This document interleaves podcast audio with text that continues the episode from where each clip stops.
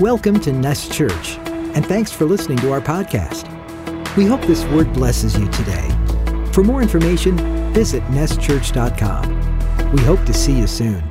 And remember, You are loved. If in a thousand pieces, just remember you are loved. Amen. As we as we go ahead and, and we celebrate, I have a I have this um, message I want to share with you as we came off Good Friday. And Good Friday, we said that it is still Good Friday. It is a very Good Friday.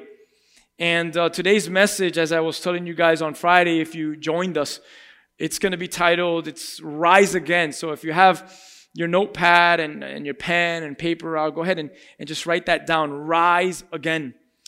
And this year, God just did something different in, as I was preparing the messages for Good Friday. I didn't necessarily get into the Good Friday story uh, or the text of it. And, and, and even for today, for Resurrection Sunday, I'm not necessarily getting into the text of what is the resurrection and, and the study of the resurrection. But yet, everything that we're going to speak on today deals with resurrection. And, and I want to make sure that we understand that this resurrection that we stop today and we celebrate, we know this very well that it's not just about a day. Uh, resurrection to the believer, and I'm going to say this often, uh, many times today, it's alive and it's part of our everyday lives. Um, it's not just one thing that we do once a year, but resurrection lives in us daily, each day of our lives. Amen? Today's message is titled Rise Again. And, and think about this moment. Think about today. Uh, today would be a day where, where churches would be full. That's what today would be. There would be all kinds of activities in churches today. Uh, picture opportunities would be given today in different stations for friends and from families to unite and take pictures. There would be egg hunts today uh, throughout churches. So much preparation and expectance as many churches would plan and prepare for the highest attendance service of the year. But instead, what we see is church buildings are closed. We can't huddle together to take a picture. We can't have kids from different homes running around and rubbing off each other, racing to see who gets the most eggs. We can't greet our guests. We can't greet our guests with a hug and give them a gift for joining us on this day because we care for them. Can't do any of those things. But what we are seeing is this that yes, the building and the activities are closed, but the church has remained opened. Her voice is becoming more resounding than ever. The church, she's becoming resilient, truly becoming the light in the darkness, the salt of the earth, a pillar to many, a city set on a hill that cannot be hidden, a lampstand that gives light to the whole house. And that's what we've always been called to be. That's who we are, and that's who many are beginning to become.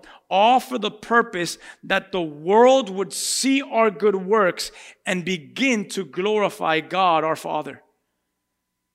Eh, You know, in, in Matthew chapter 5, verse 16, it says, Let your light shine, let your light so shine before men that they may see your good works and that they would glorify your Father in heaven. Here is our grand purpose. And this is during this that God is doing, we've been saying this for weeks, bringing us home that He's doing this within the church.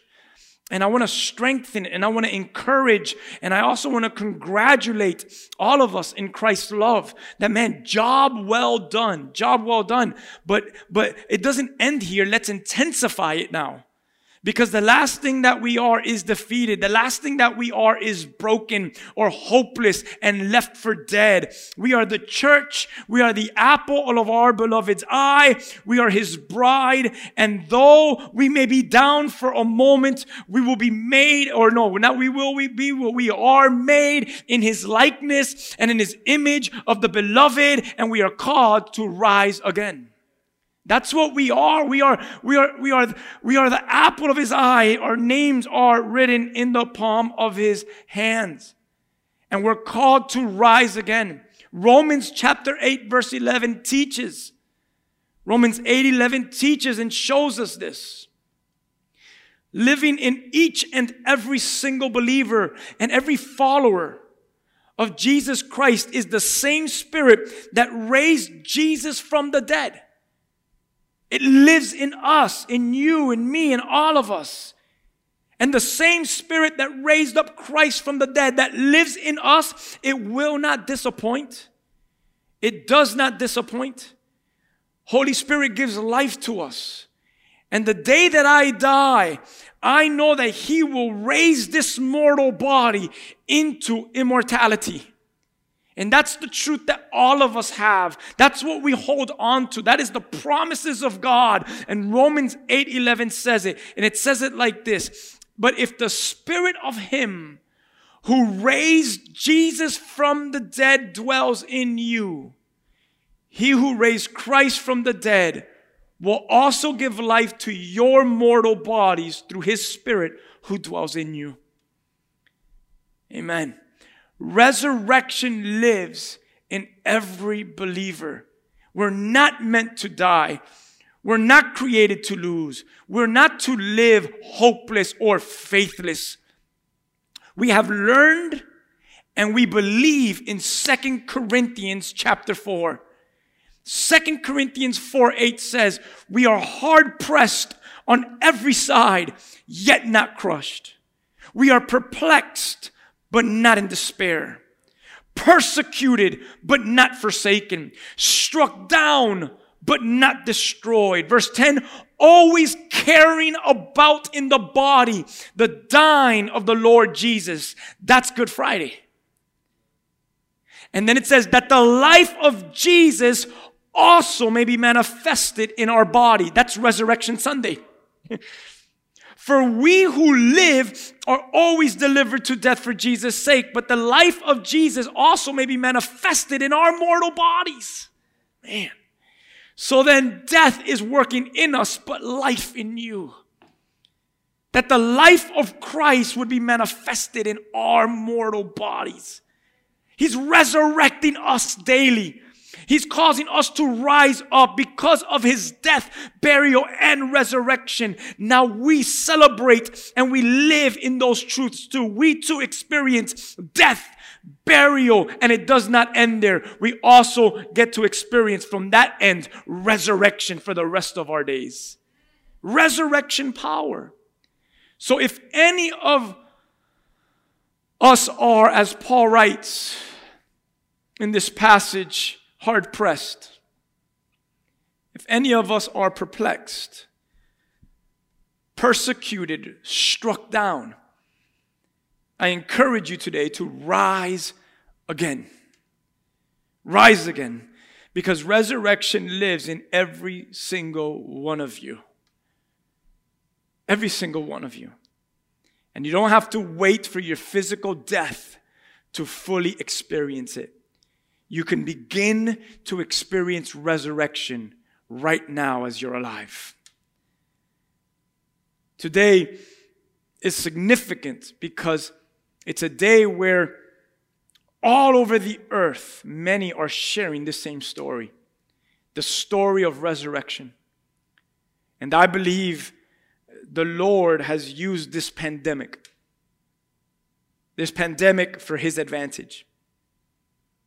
We say it all the time where he's not concerned or confused or worried about it, but he's using this for his advantage. And you could sit back and say, why would you make that statement and how can you make that comment? Well, I could, I could give you so many examples, but one because it's so fitting for this day.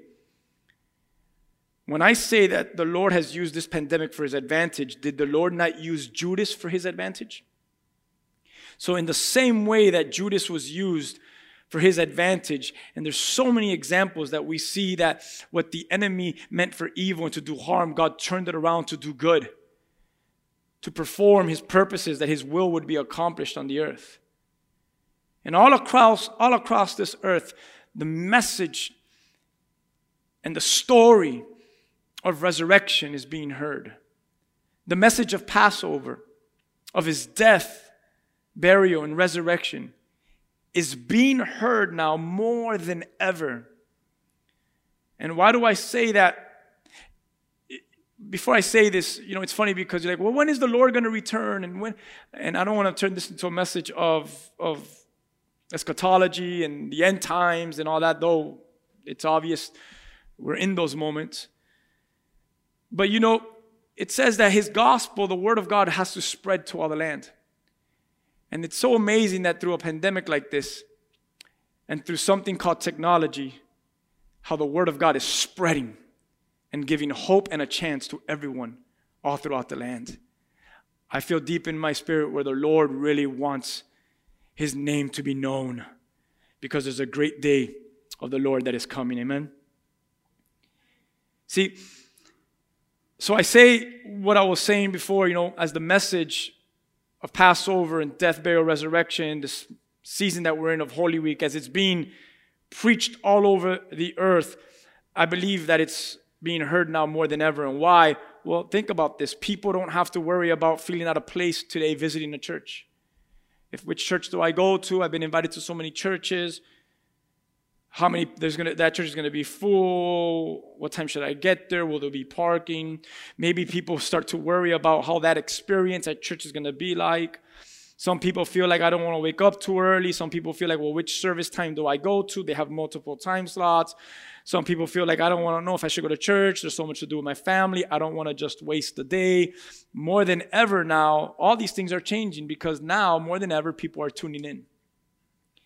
Why? Because everyone is just home and all they need to do is turn on their TVs and watch as so many messages are being streamed into the comfort of their very own living rooms.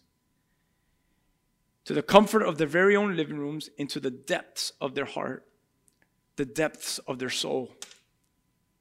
And He is speaking to the hearts in each living room in these days.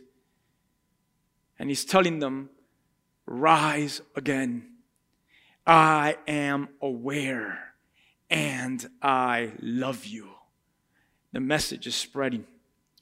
And I believe that God is not just calling us to live in the truth of resurrection, but He's also calling out to the land and all of its inhabitants to rise again, to repent, to come to the knowledge, power, and salvation of Jesus Christ and rise. I believe that. My favorite book in, in the Bible, pretty much in Proverbs, in chapter 24, verse 16, it says this it says, For though the righteous fall seven times, for though the righteous fall seven times, it says they rise again. They rise again and said, but the wicked stumble when calamity strikes. So we may have fallen, or maybe you're watching and you may have fallen, but the scripture says that if you are the righteous, it says the righteous rise again. And you should write that in your notes if you feel like in your fallen state, if you feel like you're down, you feel like you're in a gloomy, uh, gloomy place, you, you feel like, man, I, I've, I'm, I'm losing hope. I'm losing faith. I'm losing strength. Well, the righteous fall seven times, but they rise again. And you should write that down and you should put that as a reminder that, wait a minute, if the Spirit of Christ that, that, that, that resurrected him, that caused him to rise up, lives in me, I will rise again from this. From whatever it is that, that is concerning you and overwhelming you and clouding you, you will rise again. The righteous have resurrection living inside of them. Resurrection lives in the believer, in the righteous. For though the righteous fall seven times, they rise again, but the wicked stumble when calamity strikes. Calamity has struck our current world.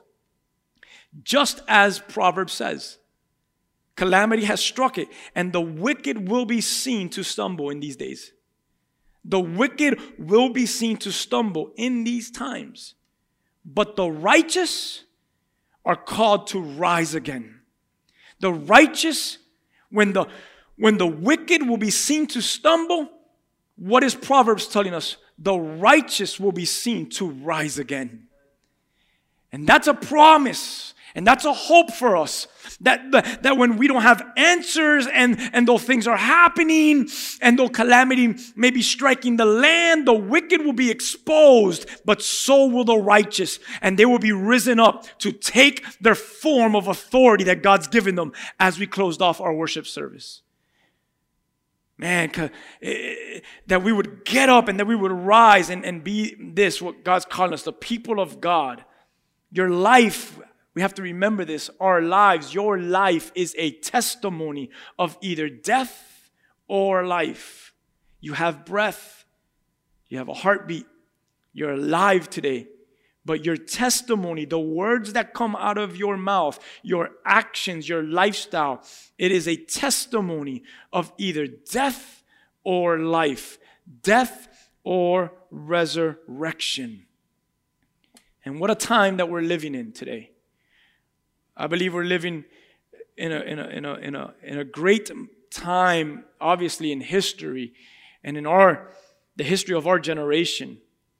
We're living in this moment to truly display the resurrection power of Jesus. We're living in a moment where we could truly show people what resurrection power, what rise again really looks like. And, and I don't want any of us to take this for granted. In Scripture, there are so many examples of individuals that went through it and, and have gone through very difficult moments, um, extremely difficult moments where many of them had even questioned, questioned God. Many of them where their conversations with God got, got real really quick, where it wasn't anymore about a religion, or it wasn't about what their fathers' fathers, what has been passed down from generation to generation. I think about Job, for example. He's not an example that I was going to mention, but I just thought of him. And I think about Job, a blameless man in all the land, a man that, through the words of God Himself, honors Job here on earth. From his throne says, Here is Job. And he was a righteous man a man who the Lord looked on and was pleased with him. But yet Job was struck with calamity. The Bible promises that. We said that, I believe, like two weeks ago, where we said that the that the sun or the rain, right, it falls on the just and on the unjust. And it fell on Job. And Job loses all his goods. Job's bank account, account gets hit. Job's wife begins to strike him and accuse him. Job's friend begin to condemn him. Job's children all die, and life gets really real for Job. And I've been saying this for this past week. When you are in the midst of trial, those are the moments which really reveal who you are and who you're rooted in. And that was a very eye opening moment for Job in his life. But the beauty of Job's life is that though those days were horrible for him, and I can't even imagine, I believe he lived uh, in that pain. I've said that for the, for the rest of his life. How do you move on from losing all those children? But it didn't end there. The end of the story was that he was able to rise again. And God gave him a greater portion than what he had. More children were given to him. More money was given to him. He was given more of the land than he could ever, that he ever even had before he even entered the trial because he stood his he stood his ground he was rooted in the midst of the trial and in scripture we see many examples of individuals that are moved from their normal life to now a different kind of lifestyle and a different kind of what we've been saying lately in our new vocabulary a new norm. And today, you're home, you're watching me through a screen, and I'm watching you because I have so many of your faces, and I'm watching you through this camera, but your faces are in my mind. Crazy, but it's the new norm. And many individuals in scriptures went through things like this. A word that we've never, a phrase that we're becoming accustomed to hearing, that we've never heard, is the word social distancing. I mean, the doctor just said that now we should probably refrain from shaking hands once this thing is over to try to stop us from our intimate and love towards one another and but we could discuss that on another day. But the crazy thing here is social distancing is not something that's new. Social distancing is something that's happened before. Let's look at some examples like Job. Whether it's Noah. Noah had to enter a boat. He had to build a boat, had faith to then enter it. And then we know that he remained there for over about over a year or so with his family in order to save them from the rains and destruction that was going to fall on the earth. Noah had to socially distance himself from the evil of this world and get into the boat as God commanded him. Noah's a perfect example of this is the new norm now. Dad, we're living in a boat. This is the norm. Dad, my, my neighbor is an elephant. I don't know. It's the new norm now. And that's that was that was the norm. And he had to socially distance himself. Whether it was Jonah. Jonah is a great story for Resurrection Sunday because it shows us death, burial, and resurrection. As he went into the belly of the fish and then he spit them out, and then came redemption because of Noah. But think about Noah, um, Jonah. Jonah had to be swallowed and abide in the belly of a fish for three days to save himself from his own disobedience. To save himself, whether it was the Israelites, the Israelites had to exit Egypt. And now they had to remain in the belly of the wilderness. That was their new norm. Their new norm was to open up the tents, and then on the floor was manna from heaven. their new norm, it was different now. It was different. And now they had to be there for about 40 years to free them from their bondage. And we could go story after story of many individuals that had to distance themselves from the things that were normal to them. They had to isolate themselves from those things for a moment that God was going to do something in every single one of them. Whether it was Jonah, or Noah, the Israelites, and we can't forget about Jesus. Whether it's Jesus, think about Jesus here for a moment. Jesus was not just boom on earth one day. No, no. Jesus, as we've le- as we've learned and we and we learn in John chapter one, always is and was and will be. Jesus is the Word of God. Jesus was always there from the beginning. He was there as John chapter 1 tells us. So, Jesus, think about him for a moment. He leaves heaven's glory to come to this fallen world for some 33 years to then go back to his kingdom. He had to leave the norm. Can you imagine being Jesus? He comes to earth. And, and we know that in the mornings he would go and pray to the Father. And he's like, Father, Abba, I'm not liking this new norm. Just, uh, just imagine Jesus. He too went through this. At a good age of around 30, he had to go and spend 40 days in the desert, his very own wilderness, before he was going to be called to do what he had to do. But Jesus had to socially distance himself. He had to leave his mother and he had to leave his family. He had to leave his city. And for 40 days, he had to go into the wilderness, to the desert be tempted, tested, and win and survive all these things to start something. And then we observe Jesus today. We observe today Resurrection Sunday. Well, why do we celebrate Resurrection Sunday? Well, Jesus resurrected because he had to be held shut in a tomb, closed up in a tomb for three days, giving his enemies the thought of victory. Jesus understands and he feels and he gets what this distancing does and, and what, what, what happens because of it. But I also think that as we see this character after character, person after person in the Word of God, I truly believe God is doing something with all of this. Because, you know, as we speak about some of these people, the last group of individuals that I want to mention right now is us. We could speak about Noah and Jonah and Job and the Israelites. We could speak about Jesus, obviously, and then we could look at each other now and let's talk about us now. How about us as we're being held in to save us from the sickness of this land? And we're being held in. What about us? See, what, what I do see is that in each of these episodes, there is great purpose. The Lord is going to use it, every single one, for His glory. Let's just revisit. We already said what happened with Job, but Noah. Noah and his offsprings would come out. They would rise again. Let's use that phrase. Noah and his children would rise again and they would repopulate the earth. Jonah would be spit out, he would rise again, and he would go preach to a dangerous people in Nineveh, and they would come to know and follow God. The Israelites would eventually rise again, and they would enter into the promised land, becoming a blessing to the world. Jesus coming to earth what does he do? He's redeeming humanity. There's always a purpose. Jesus at the wilderness, as he had to be shut in the wilderness for 40 days.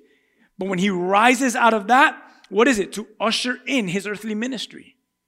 Jesus, as he's being held in a tomb, when he rises again from that and he rises up, what happens there? He now puts a stamp on his lordship and authority as the Messiah. And the question that I ask today as we speak about rise again is this How about you?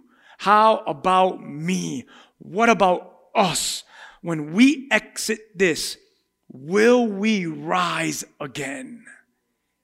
With such faith, with vision, with unity, ready to prepare the path of the Lord will we rise again.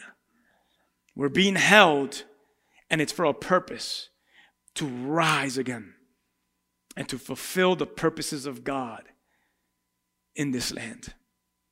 As you breathe and you focus on your breath, because you've probably woke up this morning, not one time did you say, Whoa, I'm breathing.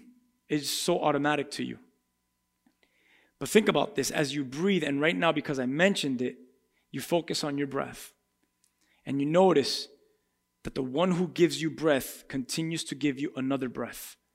And there's a reason, because with each breath that he gives you, it's because there are still purposes that are laid out before you for his kingdom. Will we rise again to accomplish those purposes? Amen? Each one of us, each one of you was, is called to rise again. We are called to rise again. If you have your Bibles open, uh, I'm going to actually close up with this passage. It's Isaiah chapter 61. And um, I want I want to close up with this passage because it's deeper than just Israel and it's deeper than just captivity in Babylon and so on and so forth. When you read Isaiah chapter 61, more than anything else, Isaiah 61 speaks more as a messianic prophecy and of what Christ would usher into this earth. I want to read some verses here, and then I'm going to read a, a piece of commentary in which Matthew Henry gives as he introduces Isaiah chapter 61. Let's go ahead and read with me. Let's start off in verse 1. This is Isaiah chapter 61, verse 1. And as I just said, more than anything else, this passage is about messianic prophecy and about what Christ is ushering in. It says here, The Spirit of the Lord is upon me. Same words that Jesus says in the synagogue when he, it's his turn to speak to the crowd, speaking of the fulfillment of Isaiah 61. I am here. Isaiah 61 is present before your very eyes. And everyone is marveling at him on that day that he is reading that passage at the synagogue. And I believe that this passage is so relevant and God is speaking it so clearly to us on this day, for us on this day. The Spirit of the Lord is upon me. For he has anointed me. Come on, rise again. He has anointed me to bring good news to the poor. He has sent me to comfort the brokenhearted, to proclaim that the captives will be released, prisoners be set free, He has sent me to tell those who mourn that the time of the Lord's favor has come. And with it, the day of God's anger against their enemies. To all who mourn, he will give a crown of beauty for ashes, a joyous blessing instead of mourning, festive praise instead of despair. In their righteousness, they will be like great oaks that the Lord has planted for his great glory. Verse 4 And they will rebuild the ancient ruins, repairing cities destroyed long ago. And then I'm going to skip and read verse 10 and 11. And it says this I am overwhelmed with joy in the Lord, my God. For he has dressed me with the clothing of salvation, draped me in a robe of righteousness. I am like a bridegroom. You see what this means today? Dressed for his wedding, or a bride with her jewels. The sovereign Lord will show his justice to the nations of this world. Come on, man. I, I believe that this is a word for our land today. Everyone will praise him. His righteousness will be like a garden in early spring with plants springing up everywhere. Rise again. The beginning part of this passage says, The Spirit of the Lord is upon me. And we just spent a, a, a, whole morning here saying that the same Spirit that is in Christ lives in us. The same Spirit that resurrected Jesus now lives in me, causes me to rise again. And if that same Spirit on that day that Jesus opens up the scroll and reads Isaiah 61 in the synagogue and says, The Spirit of the Lord is upon me. It is the same Spirit that I stand before you and I open up the Word of God. And before everyone hearing me today, I say, The, the same Spirit that was on the Lord is also upon me. And you may say, For what? For what? To bring good news, to comfort the brokenhearted, to proclaim to the captives freedom, the prisoners to be set free to tell everyone who mourns that the time of God's favor has arrived and the day of God's anger against our enemies is here. And he's gonna, he's gonna, he's gonna bless those with crowns of beauty, those who mourn for ashes. He's gonna transfer and he's gonna substitute that a joyous blessing instead of constant mourning, a praise instead of despair. It's our day. It's our moment. It's the church calling to rise again. And then he says, I'm overwhelmed with joy the joy in the Lord my God, because He is dressing me with clothes of salvation. He has draped me in a robe of righteousness, and I am like a bridegroom being dressed for his wedding, or I am like the bride with her jewels. The Lord, sovereign Lord, because that's what He is during all of this, throughout all of this, the sovereign Lord will show justice to the nations of the world. How prophetic is this word for the days that we're living? Everyone will praise him. His righteousness will be like a garden in the early spring, plants that will spring up everywhere. I enjoyed reading Matthew Henry's commentary, introduction to the commentary on Isaiah 61, and I just want to read it. Matthew Henry says this this is foretelling of the deliverance of the Jews out of Babylon.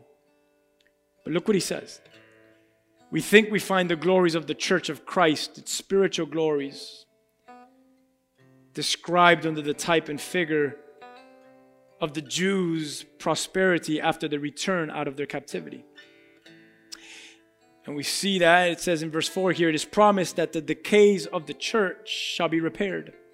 Verse 5 that those from without shall be made serviceable to the church. Verse 6 that the church that the church shall be a royal priesthood maintained by the riches of the Gentiles. Verse 7 that she shall have honor and joy in lieu of all her shame and sorrow. Verse 8, that her affairs shall prosper. Verse 9, he says that the prosperity shall enjoy that, that prosperity shall enjoy these blessings. And verse 10 and 11, that righteousness and salvation shall be the eternal matter of the church's rejoicing and thanksgiving. If the Jewish church was ever thus blessed, much more shall the Christian church be so, and all that belong to it. So, in the midst of what we are in, we have to understand Isaiah 61 and its meaning for us today. That we are blessed. We are blessed in this moment that we are in. We are being prepared in this moment that we are in. And the Spirit of the Lord is upon us. I look at every single one of you as we close off and I say, Rise again. Rise again. You are in a moment. But as we continue to say, when the doors open, what will be told? What will be said? What will be heard of your name? Come on, rise again.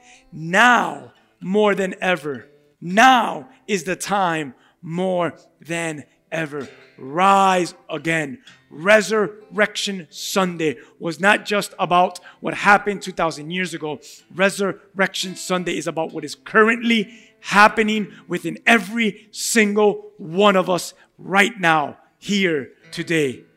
We still have the ability to rise again. But I'm falling good. The righteous fall seven times, but they rise again. Rise again. Come on, rise again. Rise again. Maybe if you're sitting right there in your living room, stand up and maybe just lift up your hands and begin to lift up your voices or hold hands with the person next to you.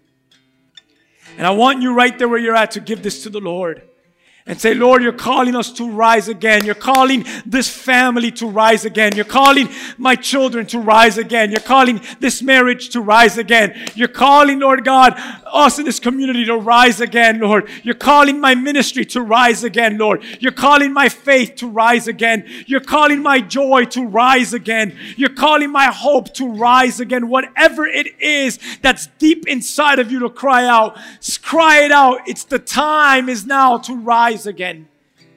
Spend that moment right there declaring that and giving it to the Lord. You're in a moment. But when you rise again, what's going to happen? What's going to happen? But it's in these moments where He's preparing us. So that when that fish spits us out, so when that tomb is rolled away, so when that sorrow does leave you, or when that depression is lifted, or that anxiety is lifted from you, you rise again and you become the bride, the church of God, the healing to this land and of this land. Rise again. Come on, begin to declare that right there where you're at. Rise again. Lord, you're calling this to rise. Let's worship the Lord. And then we'll close off in prayer. Come on, let's worship Him right there in your living room. Stand up, praise Him, Get, make a sound of glory. Don't hold back.